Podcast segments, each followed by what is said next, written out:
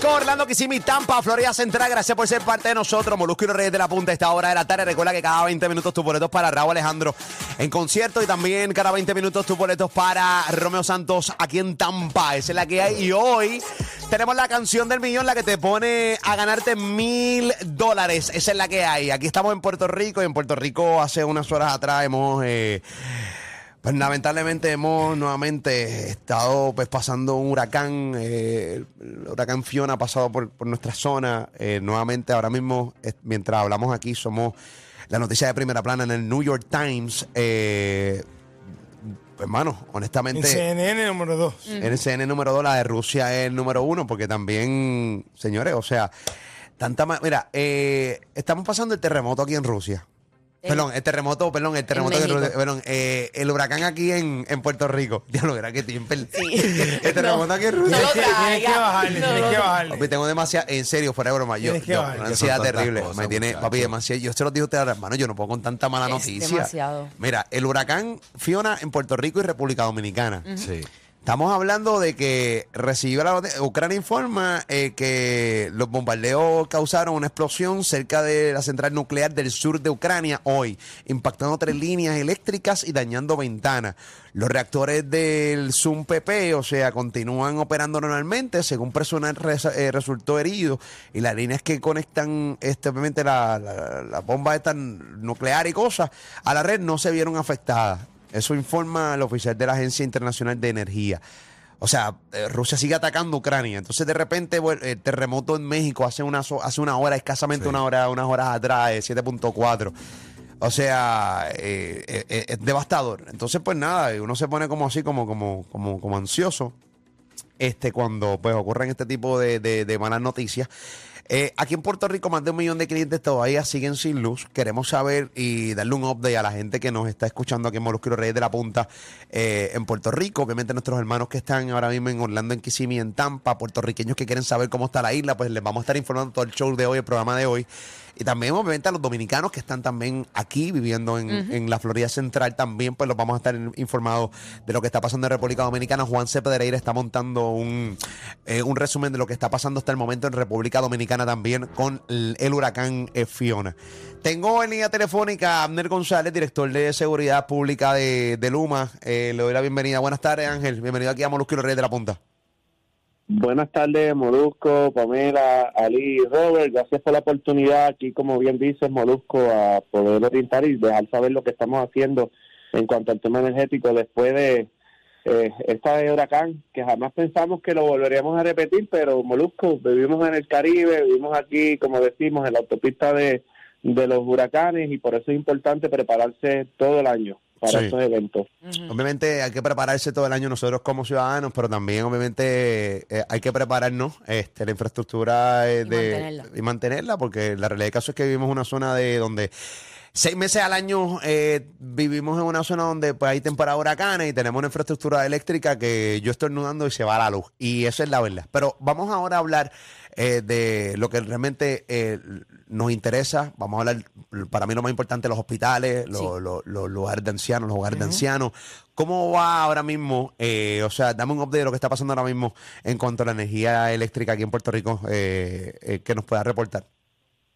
Bueno, primero ya eh, entraron la central de Palo Seco, hace unas horas entró también Cambalache, Eh, ya tenemos 114 mil 34 clientes dentro del sistema, va a ser poco a poco, no podemos eh, ¿verdad? apresurar este proceso porque eh, si no, pues el sistema vuelve y se cae, ¿verdad? Todavía estamos en operaciones de emergencia, se están haciendo las evaluaciones de daño, nuestras naves lograron salir hoy temprano en la mañana a evaluar las líneas de transmisión, Molusco, para que la gente que nos está escuchando, las líneas de transmisión son estas líneas grandes que salen desde las centrales, que se interconectan y llegan a las subestaciones. Ayer temprano pudimos conectar a Centro Médico, que es una de las facilidades críticas más importantes. En este proceso, Molusco, eh, la prioridad son los lifelines. Los lifelines son la- los servicios esenciales de la comunidad.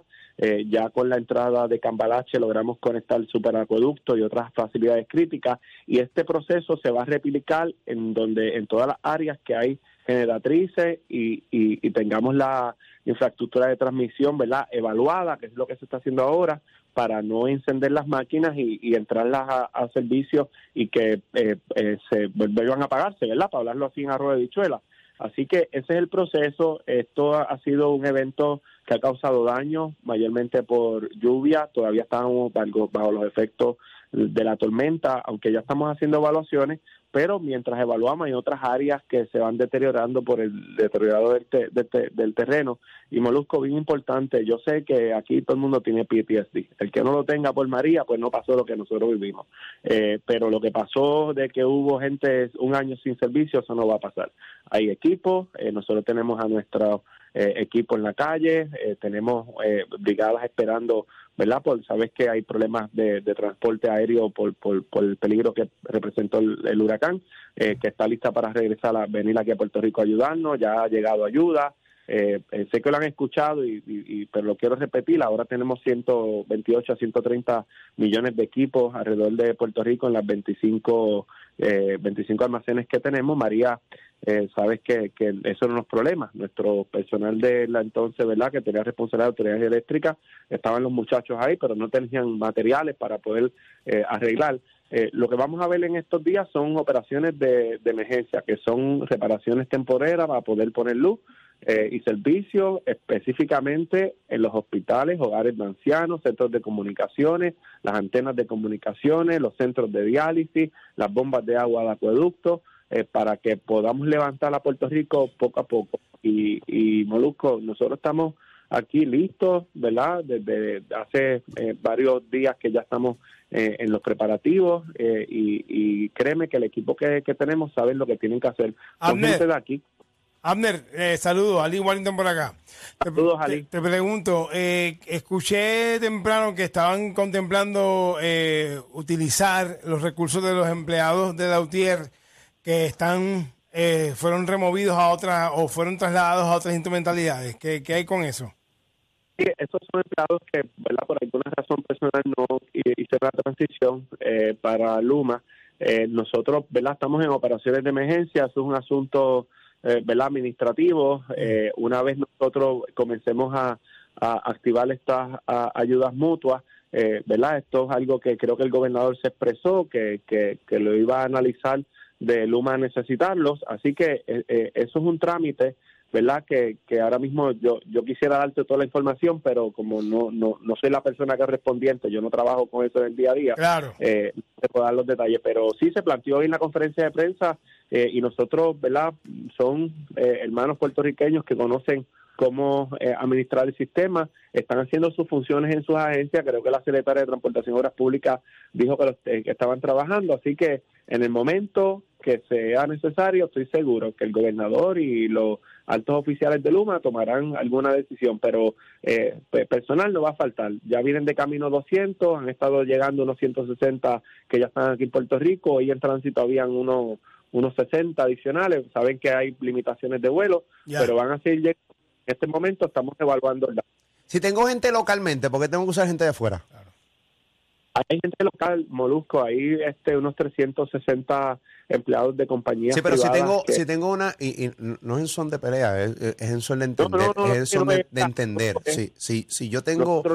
No, no, no, no, eh, si, si, yo tengo unos celadores que están ahora mismo en, eh, otros, trabajos, que son unas bestias, son unos caballitos eh, arreglando esto, ¿por qué tengo que esperar que gente llegue de afuera y por qué no puedo usar el local? Bueno, porque eso es un proceso. Recuerda que, que muchos muchos de ellos ya están haciendo otros trabajos, tienen mm. otra, otra idea. Y yo sé, yo sé, comparto la preocupación de ustedes, pero créeme, Moluscos, que esa decisión, si en algún momento dado la empresa la tiene que tomar junto al gobierno de Puerto Rico, se va a tomar. Lo que pasa es que en los procesos de emergencia tú no te puedes eh, poner a reinventar las ruedas. Eh, eh, en estos momentos ya viene un montón de gente, mucha de esa gente que viene para acá son puertorriqueños que trabajaban en prepa, no son distintos, que se fueron para allá a buscar mejores salarios, esa es la verdad. Ya. No es lo que va a seguir pasando después de esto, pero eso es otro tema. Eh, eh, al, final de, al final del día, eh, más o menos con la evaluación que ya ha hecho Luma, tienen una proyección de más o menos cuánto, o sea, cuánto, más o menos va a darle la luz es día tras día a, los clientes? O sea, ¿cuánto más o menos podemos estar más o menos al 100%? Mira, el 100%, ¿verdad? Ahora mismo no podemos darlo porque estamos en periodo de, de, hacer el, assessment, pero sí le ha llegado el servicio a muchos clientes, ¿verdad? Dimos el número de, los de los 107 mil eh, eh, clientes que, ya entraron, pero este eso va a ir creciendo poco a poco. Eh, perdóname, 114 mil, eh, corrijo, eh, clientes que ya han entrado en el sistema, pero cuando se haga eh, el análisis completo, 100% nunca lo vamos a poder decir porque todavía hay áreas que se siguen dañando, ¿verdad? Eh, quizás vamos a estar mm, eh, los próximos días haciendo evaluaciones y mientras evaluamos, como el terreno está tan deteriorado, por, ¿verdad? Está verificando eh, una calle allá en Ajunta y cuando la terminaste, que viraste, otro poste se, se cayó porque todavía el terreno está deteriorado. Pues ese, ese es el proceso, es una información dinámica. Lo que nosotros vamos a hacer es que vamos a estar informando al pueblo de cuántos clientes están entrando, en qué porcentaje estamos de restauración y cuánto tiempo, ¿verdad? El término en inglés ITR el tiempo estimado de restauración lo vamos a estar notificando periódicamente. Pero primero, pues estamos esperando que pase todavía, ya aquí en el área metropolitana está un poco más claro, pero todavía en el oeste, yo soy de allá del área oeste, Molusco, y todavía está lloviendo. Así que vamos vamos a dar la oportunidad, ¿verdad? También que el equipo de manejo de emergencia eh, continúe haciendo los procesos de, de si hay alguna necesidad de rescate, de salvar vidas. Hasta ahora no hay muchas malas noticias en ese término, pero los hospitales todos están en servicio de energía eléctrica con plantas eh, hubo una situación en Guánica y otra en Cabo Rojo, que el secretario de Salud ya lo está teniendo con FEMI, con el equipo de la Oficina de Política Pública Energética. Eh, en el COE de manejo de emergencia está todo el equipo allí pendiente a si hace falta transportar combustible, ¿verdad? Para sostener esta, esta, estos servicios tan importantes eh, y obviamente, ¿verdad? Que estar pendiente a cada detalle de este proceso de recuperación. Ahora mismo están todos los empleados en la calle, o sea, no hay ninguno que no, o sea, que haya dicho, mira, está lloviendo aquí, eh, me tuve que retirar. ¿Están todos trabajando ahora mismo?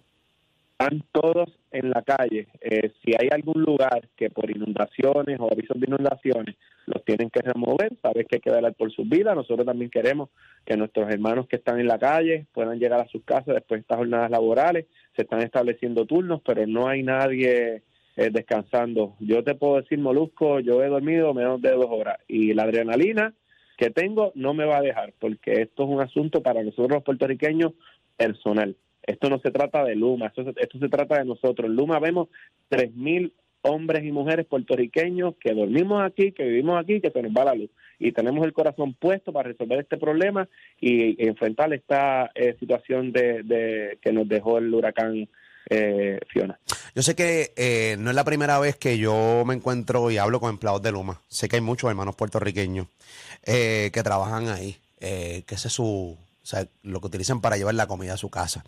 Yo creo que los hermanos puertorriqueños que trabajan dentro de Luma, cuando se ataca a Luma, no se está atacando a los puertorriqueños que trabajan dentro de Luma. Se está atacando la estructura, se está atacando básicamente cómo hicieron todo. Así que en este momento histórico que estamos viviendo, yo lo que creo que debemos ser solidarios, eh, darle el espaldarazo a todos los chamacos que están, o sea, a todos los trabajadores profesionales que están en la calle metiéndole. Yo cuando menciono de los celadores que están en otros puestos y que pues se ofrecieron para eh, ayudarnos. Es un recurso. Es un recurso. Hay veces que de repente recuerdo, no sé, los videos de cuando eh, los veía mapeando, por ejemplo, eh, los estaban utilizando para mantenimiento, un celador. Pues entonces, en vez de ponerlo mapear, ¿por qué no lo ponemos en un, en un, truck de esto para que también pueda ayudar a, otros hermanos puertorriqueños pues, pues a meterle? Por eso es. O sea que quiero que los hermanos que trabajan boricua, que trabajan dentro de Luma, entiendan que esto no es personal en contra de los boricos que trabajan dentro de, Luma. Y gracias por eso, Molusco. Yo creo que, ¿verdad? Denos una oportunidad de administrar la emergencia. Habrá tiempo para la fiscalización que toda entidad que le sirva a Puerto Rico necesita. Ese es el trabajo de ustedes, los medios, eh, y nosotros nos exponemos a eso. En este momento, gracias por tus palabras, lo que queremos es resolver. Estamos en la calle. Eh, el asunto del contrato, ese asunto lo vamos a hablar más adelante. Así que gracias por esas palabras y, y, darle el apoyo a nuestra gente que está en la calle trabajando, que es para ayudarnos nosotros mismos. Gracias por estar con nosotros, este Gracias. González, director de seguridad eh, pública de, de Luma y, y- siempre. Salud. Y con, y con, ¿sabes? Con González, con Gómez, no es que tenemos que hablar del contrato. Con Abner, ¿sabes? Él, él nos va a dar el update y toda la cosa. Yo creo que tampoco es el momento. Pero la realidad del caso es una coro. Y se lo dijimos a él ahí. Él va a llevar el mensaje. Obviamente esto lo van a escuchar. Pero eh, sabemos que, que los celadores que ahora mismo no están haciendo nada. O sea, no, no tengo en otros de guardia no, de seguridad. archivando en una oficina. No tengo que viajar Es 200 compli- para acá. O sea, tengo. Pues puedo viajar los 200, pero utilízame también los 40 que hay aquí, los 60, que no tengo, no tengo el número ahora mismo. bien. O sea, y, y, y sí, no es la primera vez que yo me encuentro eh, gente de Luma, eh, que son los que administran la. la eh, pues la autoridad. Los que tienen autoridad. la autoridad, eh, Aquí ahora mismo en Puerto Rico, que pues se molestan, porque son hermanos puertorriqueños, sí, pero que uno no puede vivir arrodillado bajo eso, ¿entiendes? Esto no es persona contra ti. Esto que realmente, esto ha sido un, nefasto. Entonces, pues nada, pero le- somos solidarios en un momento terrible de emergencia como este. Y nos hacemos preguntas y como medio la tenemos que hacer. Y como, oye, y él dijo algo muy importante y quiero aclararlo. Nosotros como medio, nuestro fin no es siempre estar atacando. No. Nosotros como medio, nuestro fin es que realmente esto corra bien, coño, porque era, o sea, porque eso es lo que es. O sea, yo escucho gente que me está escribiendo, ah, estos momentos son son momentos de ser solidarios. Claro que hay que ser solidarios, pero son momentos también donde realmente tenemos que darle visibilidad a la mediocridad, ¿entiendes? Porque eso es lo que quiere, eso es lo que quiere la gente, o sea, ser solidarios, que otros hagan lo que les toca, lo que te- se, se- les paga por, por, por, por hacer. ¿Entiendes lo que te estoy diciendo? No, no, no, no, no, no, no. O sea, en María fuimos solidarios e ignoramos un montón de cosas. Y después cuando abrimos los ojos, fueron meses, casi un año después, nos dimos cuenta de la cantidad de muertos que murieron, que no nos querían ocultar, realmente. que hubo realmente, las ayudas que llegaron, que no utilizaron, que es la que hay, el robo para aquí. ¿Entiendes lo que te estoy diciendo? No, eso es lo que quiere el gobierno, que el puertorriqueño como es tan buenazo y solidario, que, que, que nos enajenemos completamente de, lo que, de, de, pero, de eso. pero no, ellos, lo no. ellos lo saben. Claro que sí. Que somos así. No, no. Lamentablemente. No, no podemos, no podemos caer en esa vuelta, papi. No podemos caer en esa vuelta. Eh, regresamos. Ellos ponen a vacilar a Puerto Rico y a la Florida Central con su contenido. Molus, Molusco Voy. y los Reyes de la Punta. Hoy en breve